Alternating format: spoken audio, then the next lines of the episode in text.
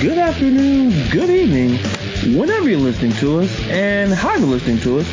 Thank you for making the Sports and the World podcast a part of your day. I'm Ladarius Brown, and I hope all of you are safe, especially more so now than ever, given the climate of the world that we're in. That you're wearing your mask, you're being safe, washing your hands. But before we before we get into that, I'll just go on a little mini tangent if you'll indulge me. I understand that a lot of people may think that this is a hoax. This is kind of an election, you know, situation. You know, like, oh, it's a diversion. But when you see people dying, dying is not a diversion. And I think it's important to understand that when you wear your mask, when you're out there being safe, and it's important to understand to be safe. And I understand that you may not agree when they tell you, hey, quarantine and stay in your house. I get all of that. But the reality is simply this. Just be safe. If you want life to be normal, you have to sacrifice something. And in this case, it's your time. And and I just sit here and I just say it again if I didn't say it before. Is to think, you know, our healthcare work. Think all of the men and women who are up there working hard. You know, folks, for those who do delivery, tip tip them please. They're out there sacrificing to, to make sure you and your family eat while they have while they're out there worrying about their family. And I say at the end of the day, listen, just be smart. Thank those who are out there sacrificing their health for the betterment of us. And that's your PSA sponsored by the Sports in the World podcast. But with that, let's let's dive in. I talked about last week about Major League Baseball, and I talked about you know whether they should even play. And I essentially said when you listen to voices like a Mount, a Mike Trout saying maybe I may not play this season, that changes the dynamic of the league. Even if it's 60 games, because you look at the Angels without Mike Trout, it's not great. I'm not saying, you know, Shohei Ohtani, you know, they got Joe Maddon. I'm not saying they're going to be, you know, terrible. But take away the baseball for a minute. Take away the baseball for a minute. And understand that if the best player in your game is simply saying he may not play, and other people are looking and he's talking to other major leaguers, he didn't name them, and essentially saying that, hey, I may not play, that's a concern. And that's a concern we should all be listening to, quite honestly. And and I understand that people may think, oh, this is one big hope. Once again, no, folks. It's real. And it's now it's affecting our sports. And since I talked about Major League Baseball last week, I want to talk about college football. Here's the thing with college football. And before we get into it, I'll just simply say this. I'm being optimistic is a very good trait. But there's, you know, pessimism is seeping in simply because of the fact that when you look at the COVID, when you look at the numbers, you look at the cases, you have legitimate concerns. It's a legitimate concern. And the reality is, is that I'm not willing to sacrifice these young kids to go play sports just because you know, for, for money, which we'll get into, amongst other reasons. But when you look at how the how various conferences are handling it, the Ivy League was the very first league to essentially shut everything down. All the fall sports are just done; they're canceled. None, none's going to happen until at least January 1st of next year. There's no spring football. It's highly unlikely that that's going to take place. So now we look at the state of the Power Five conferences, the Pac 12 and the Big Ten essentially said, we're just going to do conference games only. Which is very smart if you if you think about it, because at least there will be football and traveling is a huge concern, obviously given what's going on. But the ACC has said that they're delaying fall sports until September 1st at the latest, per ESPN. And it's reported they're considering a 10 game home and home schedule, and Notre Dame would be included And I'll get to why that's important in just a minute, and they'll be counted into the ACC standing. Now, the commissioner of the ACC, John Swofford, stated that no final decision will be made until the end of July. Now, I want to go back and talk about Notre Dame and why it's important. Why it's important that the ACC allowed them to the football, because as we know, Notre Dame football is independent, but in every other sport they are in the ACC. And I think that's important because if you look at Notre Dame's schedule, they really are basing it off of comp- other other conferences. So essentially, imagine, you know, they're not going to obviously play USC this year, and they're not going to play Michigan State this year, and they may not play a lot of other teams, you know, if you know things are going the route that they are. But playing in the ACC allows them to compete on a competitive in a competitive conference. And I know I've ranked the ACC in the past outside of Clemson, but to have Notre Dame in the conference for at least this year makes things very interesting. And I think that's important to understand because it makes things changes the, the the dynamic. But now that leaves us with two other conferences that are uncertain about what they're going to do, and that's the SEC and the Big 12 they have yet to make a decision on non-conference games or not. But at some point, the longer this goes, like I say about baseball, the decision will kind of be made for them whether they agree with it or not. I think for for for the SEC, given the trend is going, I think eh, essentially we play a lot of conference games. Speaking as a Gator fan, listen, we play a lot of conference games as is, so why not just play all conference? I think it's more than fair. The Big 12 will be interesting and see how they format. They may go the route of the ACC and do 10 home and home games with their schedule. But I think the SEC, just in my opinion, I think you do the conference only. I think it greatly benefits everybody in every capacity. But you know, however, there's pessimism from the SEC commissioner who who essentially said, "Listen, He's concerned about the ability to even have a season. This is not just some schlub. Okay, this is not just some, you know, executive. This is the guy who heads a Power Five conference who are saying these things. It's important to listen to the words, but more importantly, the messenger. Because sometimes we can miss the message by the messenger. Listen, we think, oh, that guy said it, we don't care. He or she said it, we don't care. But you look at who they are and what they represent. When I hear a commissioner of a Power Five conference say that he doubts there'll be there's concerns, I listen.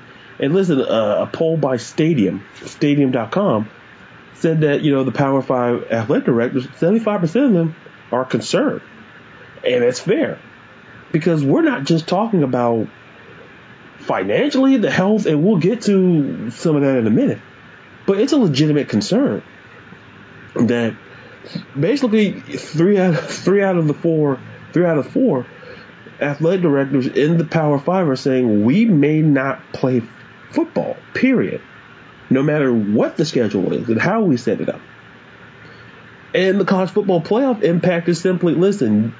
If it's conference only, it'll be interesting, but I feel it benefits the SEC and the Big Ten because those are two stronger conferences if there is a season. Once again, having Notre Dame, the ACC, kind of elevates the ACC, at least for this year. And the Pac 12 is interesting. There's a lot of good teams there. But, you know, I trust the committee if there's a season. I'm not going to be like, oh, let's do it. This, this is not the time to be promoting, oh, tournaments. Like, stop it. Like, I don't want to hear this, oh, we got to have our tournament. Like, no, you don't. Stop it. I'm going to go on the record saying, just stop it. Don't even think about that. But these are some things I do want you to think about and why I feel about the why I feel the way that I do about the season. And that simply comes from a doctor. Now, I know, like I said, we only listen to doctors, but listen, one of the Alabama doctors, you know, Norman Waldrop, he tweeted out, you know, a couple of, yeah, I think two two weeks ago, about you know his doubts and why he doubts about the college football season. And I'm just going to read read them because some of them kind of mesh with one another. But listen, he said one thing that he said was, look, two seasons in seven months, it just won't work. Injuries. And he emphasizes injuries as a point.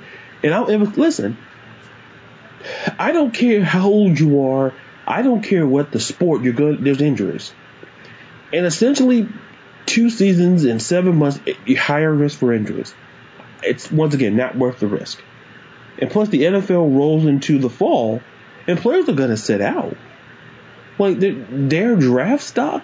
Listen, it's important. We've seen players like Christian McCaffrey and Leonard Fournette. We've seen guys sit out of bowl games, but we're talking about potentially sitting out a season or maybe in a bridge season, however you want to perceive it. And that's a very big concern. That's a concern. Because kids, like, it's just not worth the risk going back to getting hurt and losing your stock back. Remember Jaylon Smith from Notre Dame? Remember, that guy was a first round pick till he got hurt he fell. He fell in the draft and got picked up, you know, second, third round and is an excellent player. And he, you know, people like, well, why? He lost money. And you don't want to do that. Injuries happen. And you don't take risks like that. And I think it's a legit concern that, you know, a lot of college football player athletes are having right now amongst themselves about whether they should play and getting, you know, advice where they can get it without getting dinged by the NCAA. That's a whole nother conversation. But it's a legitimate concern on that front. And also, look, let's just talk about the logistics here. Think about it. Fall and spring sports happening simultaneously is a nightmare. It's essentially having on one side of the room, you're having all of these kids. You're having a birthday party on one side and having a retirement party on the other. Okay, like you go out to eat, there's, you know, little Jimmy or Susie celebrating their fifth birthday and then in that same restaurant, you know, old man Jenkins is celebrating his retirement, you know, from the from a company, working, you know, 40 years at a company. Logistically, that's a nightmare. And that's if you think about it, it's a clash here if you have fall and spring sport. So think about think about I think logistically it's going to be a nightmare and also Listen, it's hard to play spring sports without having fall revenue. Listen, it's very hard to go anywhere in life if you don't have specific things. I'm talking from a from a fiduciary aspect. Think about this. You can't go far if you don't have gas and you need money for gas. So ergo, you don't have money and then you can't get gas, you can't go anywhere. That's the point the doctor's making here is, is that it's sort of a it's a sort of an effect. It's a cause and effect situation. Because look, just on the football alone, each of the Power Five schools, there's 65 Power Five schools. Notre Dame, if you count 66, they're going to lose over four billion dollars in football revenue and 1.2 in ticket sales if there's no college football season. And that's from, you know, per ESPN, their expert, they had Patrick Rishe from the Washington University in St. Louis. And listen, that's a concern, but here's the thing. You average that out, that's $62 million in football revenue and 18.6 million ticket sales gone for each Power 5 school. And listen, not every Power 5 school is made equal. A school in the SEC is not built the same way the school in the ACC. A school in the Pac 12 like is not built the same way as a school in the Big 12. The point is, is that you know maybe a hit of that money may not hurt a lot of programs, but it hurts more than not because listen, Stanford had to close, they had to shut down some programs. East Carolina, listen, it affects everyone. I think when you bring up football, people like you ignore the baseball, the basketball, the hockey, the field hockey, the lacrosse you ignore those. We focus on football because it generates so much revenue. So that's why it was important to mention those numbers because look, I don't listen. It's pretty useless to talk about playing spring sports if you don't have the revenue to do it because money makes the world go around. So th- I tell people that's something to think about because at the end of the day, that's why I remain I remain optimistic that there will be a season, but some of those doubts do seep in, and they're legitimate concerns. And I want people to understand is, is that if you want if you want sports, you have to sacrifice something. If you want anything in your life, you have to sacrifice something. You know, what I always say is that, you know, using, you know, a real life example is going on now. If you want to be, you go out and you want to have fun and party and blah, blah, blah, blah, and have life to normalcy, listen, listen to doctors, listen to experts. If you want, if you want sports, wear a mask. Be safe. If you want any, if you want life to return to normal, wear a mask. Do because look, in order for things to get back to normal, they're not asking you to solve ten Rubik's cubes in in two hours. They're asking you to do fundamental things that you can do. It goes back to the concept of individualism versus collectivism. Period. I said society is looking at this from an individualistic me, me, me, and not from the collective saying us, us, us. And that's why in some cases we may be screwed, screwed, screwed. Not just you know, what's going on out there, but what's going on in college sports. We may get screwed, screwed, screwed. If there's no college football, a lot of schools are going to get screwed, screwed, screwed. And with that, I'll say that when we come back on the show, I'm going to recap UFC 251, but I'm just going to pick up the two things that stood out to me for two very, very different reasons. And that's next here on the Sports and the World podcast and welcome back into the Sports and the World podcast. And before we get started talking about UFC 251, I want to drop the social media. You can check us out on Facebook, uh, facebook.com slash sports the world, and also join our group there as well. And on Twitter and Instagram, it's at sports the world. That's at sports the world. And our website, which an article is published every Tuesday night, it's sportsandtheworld.com slash dot, excuse me, dot wordpress.com. That's sportsandtheworld1 dot wordpress.com. And check me out on my personal, my personal Twitter and IG. My Twitter is at Ladarius underscore Brown. And on IG, it's at Cubbies Fan 77. So check us out there. I'll mention it again in the show as well. So UFC 251. I'll be the first guy to admit I had to watch the highlights because I completely forgot it was on. But you know, luckily you go back and you get to watch it again and you watch the highlights. And two things stuck out to me. And you know, at some point I'll bring on somebody that I who knows a lot about UFC to break it down more in depth. But I want to talk about two things that stood out, and that was Kamaru Usman and the Jorge Masvidal match. Listen, you know, Usman completely dominated that match. If you watch it from kind of beginning to end, you you you see in the decision it made a lot of sense.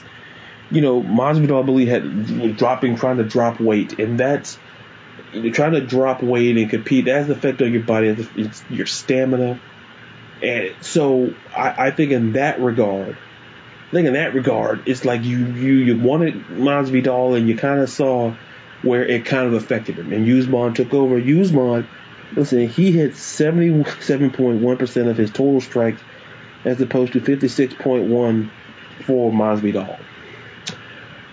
The thing is, that match struck me. Listen, there was five takedowns by Usman, none by Masvidal. I think when you look at Usman, you look at the direction of UFC, you look at that match and you go, that's a very, very good match.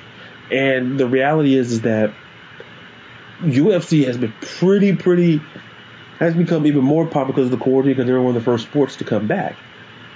But going back to the stars in that card, the card was pretty good. You know, Max Holloway, you could argue he got kind of screwed. That's I'm not gonna get into. That's why they want to talk about it in, in depth.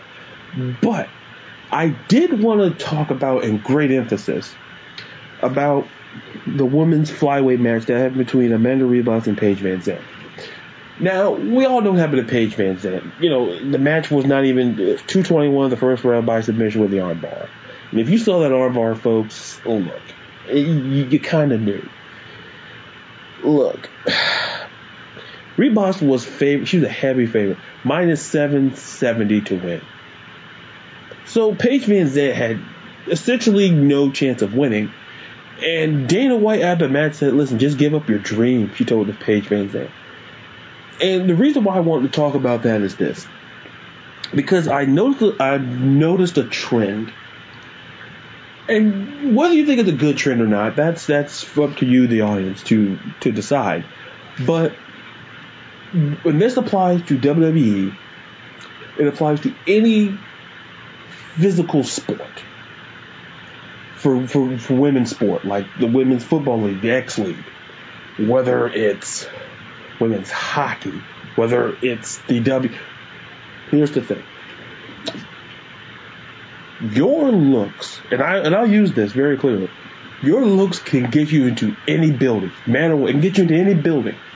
But what keeps you in the building is actually having the talent. I'm not gonna sit there and say Paige VanZant is untalented. No, no, don't go to my Twitter or Instagram and oh, there is called Paige VanZant untalented. No. When Dana White, the president of UFC, says give up your dream, he's essentially saying that he didn't really believe in it because she was an IG model. She was an Instagram model. She's only 26. She's only 26. So it's not like she's at the end of a career, you know, UFC career. No. You know, she's lost. Here's the thing four of her last six matches. That's why Dana White saying her dream is over. It's not saying out of spite. He's just saying, listen, the experiment's over. We move on. Cut our losses. Her con- this is essentially for a contract, and she just didn't get it done. He just didn't get the job done. So here's the thing. Excuse me. The reality is simply this.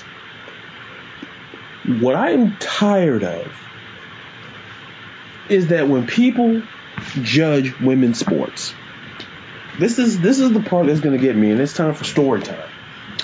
You know, story time with the various here, or Uncle D, as you know, my niece and nephews call me. It's time for story time here. Here's the thing. This is the problem that would happen with WWE in celebrating the women's evolution, which is an article I wrote on the website at sportsintheworld1.wordpress.com. Where I, you know, I talked about the four horsemen. I talked about Sasha Banks. I talked about Bayley. I talked about Charlotte Flair. I talked about Becky Lynch. I talked about the, how they benefited from the women's evolution because before that, women weren't weren't the, they weren't the center of attention. They were not the main event at WrestleMania. They were none of that. Because a lot of wrestling fans, not me, they just saw these women as sideshows and attractions because they look good and they had to kill time during a show. So we'll give them 30 seconds, no more than five minutes in matches. Some of them were gimmick matches. But now we've evolved from that. So now your looks, you can look great. This is what I tell I want to tell young women. Understand that you're gonna have guys that are gonna focus on your looks. So, I'm not saying all of them will, but some will. But you, when you put in that work, let me tell you something. You're gonna be a star. If you have the talent, the capability, the looks will be the last thing they'll talk about. They'll say how great you are, whether it's in the octagon, whether it's in the ring, whether you're on a court, whether you're on a playing field. It doesn't matter. Paige VanZant is an example of people focusing on how good she looked.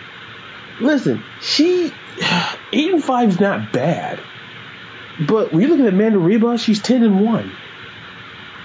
And when you look at how I feel about that, is simply look, Paige Van Zant has won some matches. She's not garbage. She's not terrible. But why Dana White said what he said, it was simply that he didn't say it in a misogynistic way. He said basically, hey, you're not cut out for this. You lost four of your last six matches. I said Holly Holm, Ronda Rousey, Amanda Nunes, Joanna Jedrzejczyk. Those are great female UFC fighters. And Amanda Ribas is well on her way to being that.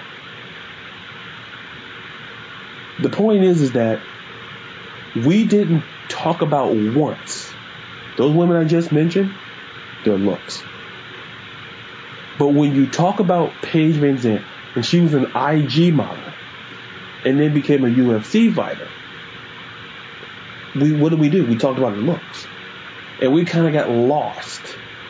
And said, oh wait, she's a UFC fighter. But you know, Joanna Jedrzejczyk has one too. But when I think of Joanna Jedrzejczyk on Instagram, listen, she's out there fighting. So so is listen, so is Paige VanZant. But listen, folks, it's show and tell, not tell and show. You can tell me how good she is, but what she showed me was very contradictory to what you told me. I could I could tell you I have a brand new, you know, Aston Martin behind that curtain. You're gonna want to see it. That's what's always called show and tell, not tell and show. And as much as we want to sit here and say that the Paige VanZant experience, it didn't work. And the reason why I tied it to WWE is because WWE got caught in the era where we focused on the women in gimmick matches like bra and panties men fighting in mud and bikinis. Until fans like me realized these are some talented women like Trish Stratus Lita. The Bella, you know, they're much more talented than these gimmicks. Especially the matches that, that Trish and Lita do. Like, they were better than that. And listen, they they main evented a Raw. And that was almost, I believe, 20 years ago. And you're like, well, how can that happen?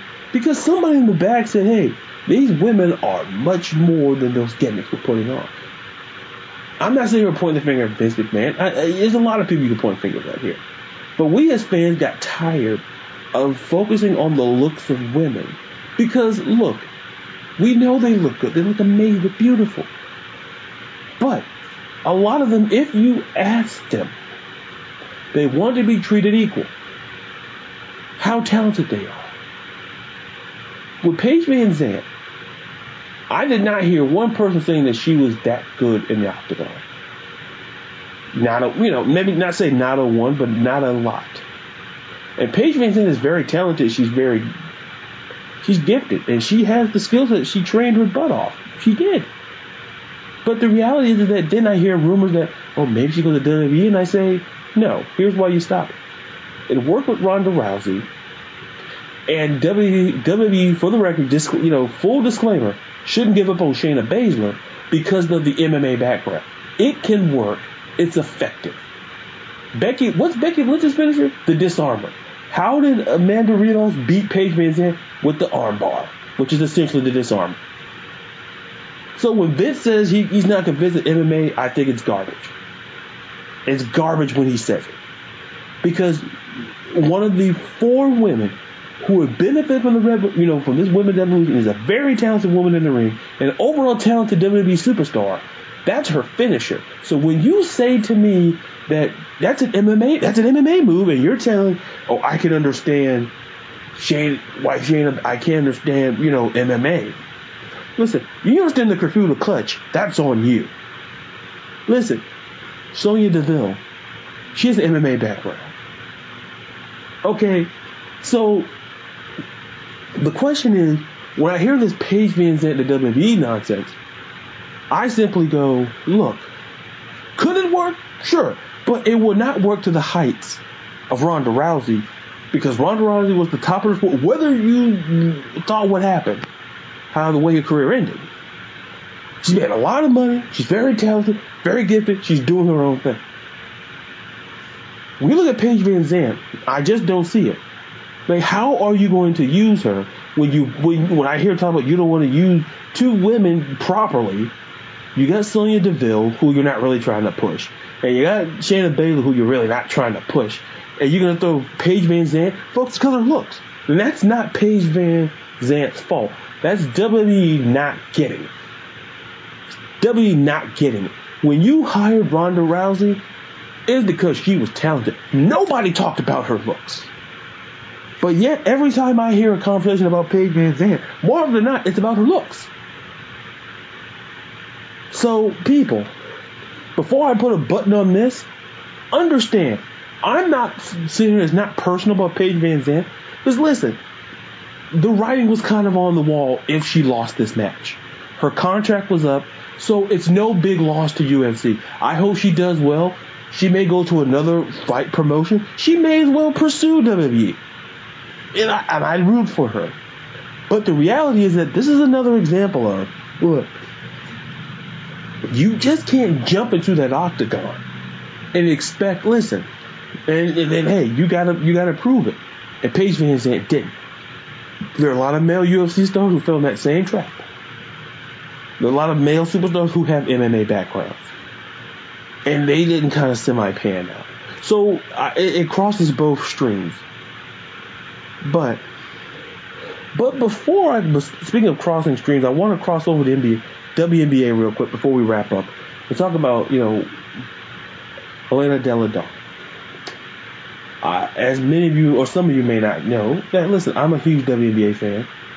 I'm looking for that Liberty you know, and me as a Seattle Storm fan, I'm looking forward to seeing Sabrina Ionescu and Breanna Stewart. I'm looking for that matchup, but I will be watching it. So I love the WNBA. And just the other day, yesterday as a matter of fact, the league basically told Elena Delle Donne, either you play or you sit out. Now, in Major League Baseball, a player sits out, they get paid in the WNBA, if you don't play without a medical exemption, you don't get paid. Elena Delle Donne has had Lyme disease since 2008.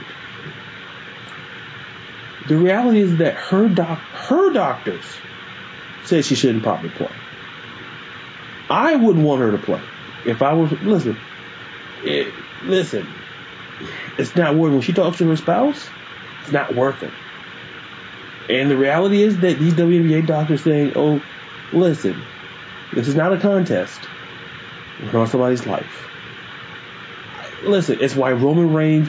I said, speaking of which, when did I tell you seen Roman Reigns in a ring? He got leukemia. He ain't taking that chance. Lyme disease, you don't take that chance. If your immune it, studies can show. Listen, it could go. Listen, I know. Oh, but certain percentages say. Listen, I'm not a doctor. I have, a, I have an MBA degree and a bachelor's degree. So look, I have a bachelor in criminal justice and, a, and an MBA. I'm not a doctor. But what I am is a human being who's willing to read and have common sense. If someone came to me, if a personal doctor of someone said, listen, they can't compete because of this, I listen to the her doctors. I listen to their doctors. And every doctors say that's great. Compare notes, because obviously they got the same documents. So I just want to throw that in. I'm like, I'm if I was Elena Delle Donne, I love I loved her since she came out of college. You know, when she came out with the Chicago Sky, now she's with the Washington Mystics, and I'm rooting for her. That whatever decision she makes, I know she'll make the right one. And I think it's not fair for the WWE to put her in that precarious position. And but unfortunately, we're in the position to say that we're out of time for this week's episode of the Sports in the World podcast. And one more time before we go, the socials at facebook.com slash sportstheworld. And join our Facebook group there will be a daily poll question. And as well, you see a poll question on Twitter and Instagram. And check us out there at Sports the World and on our website, sportsintheworld1.com slash dot com dot wordpress.com. I got so worked up. I'll repeat it again. It's sportsintheworld1.wordpress.com that's sportsintheworld1.wordpress.com and check out our, our recent article, a why we need the voice of the athlete in today's world. Check it out. It came out yesterday. And catch me on my personal Twitter at, at underscore Brown and on Instagram at CubbiesFan77. And until you hear me again, and hopefully Chris will be back here next week, I'm Bananas Brown. Be real, be you, and be blessed. From us here at the Sports and the World Podcast.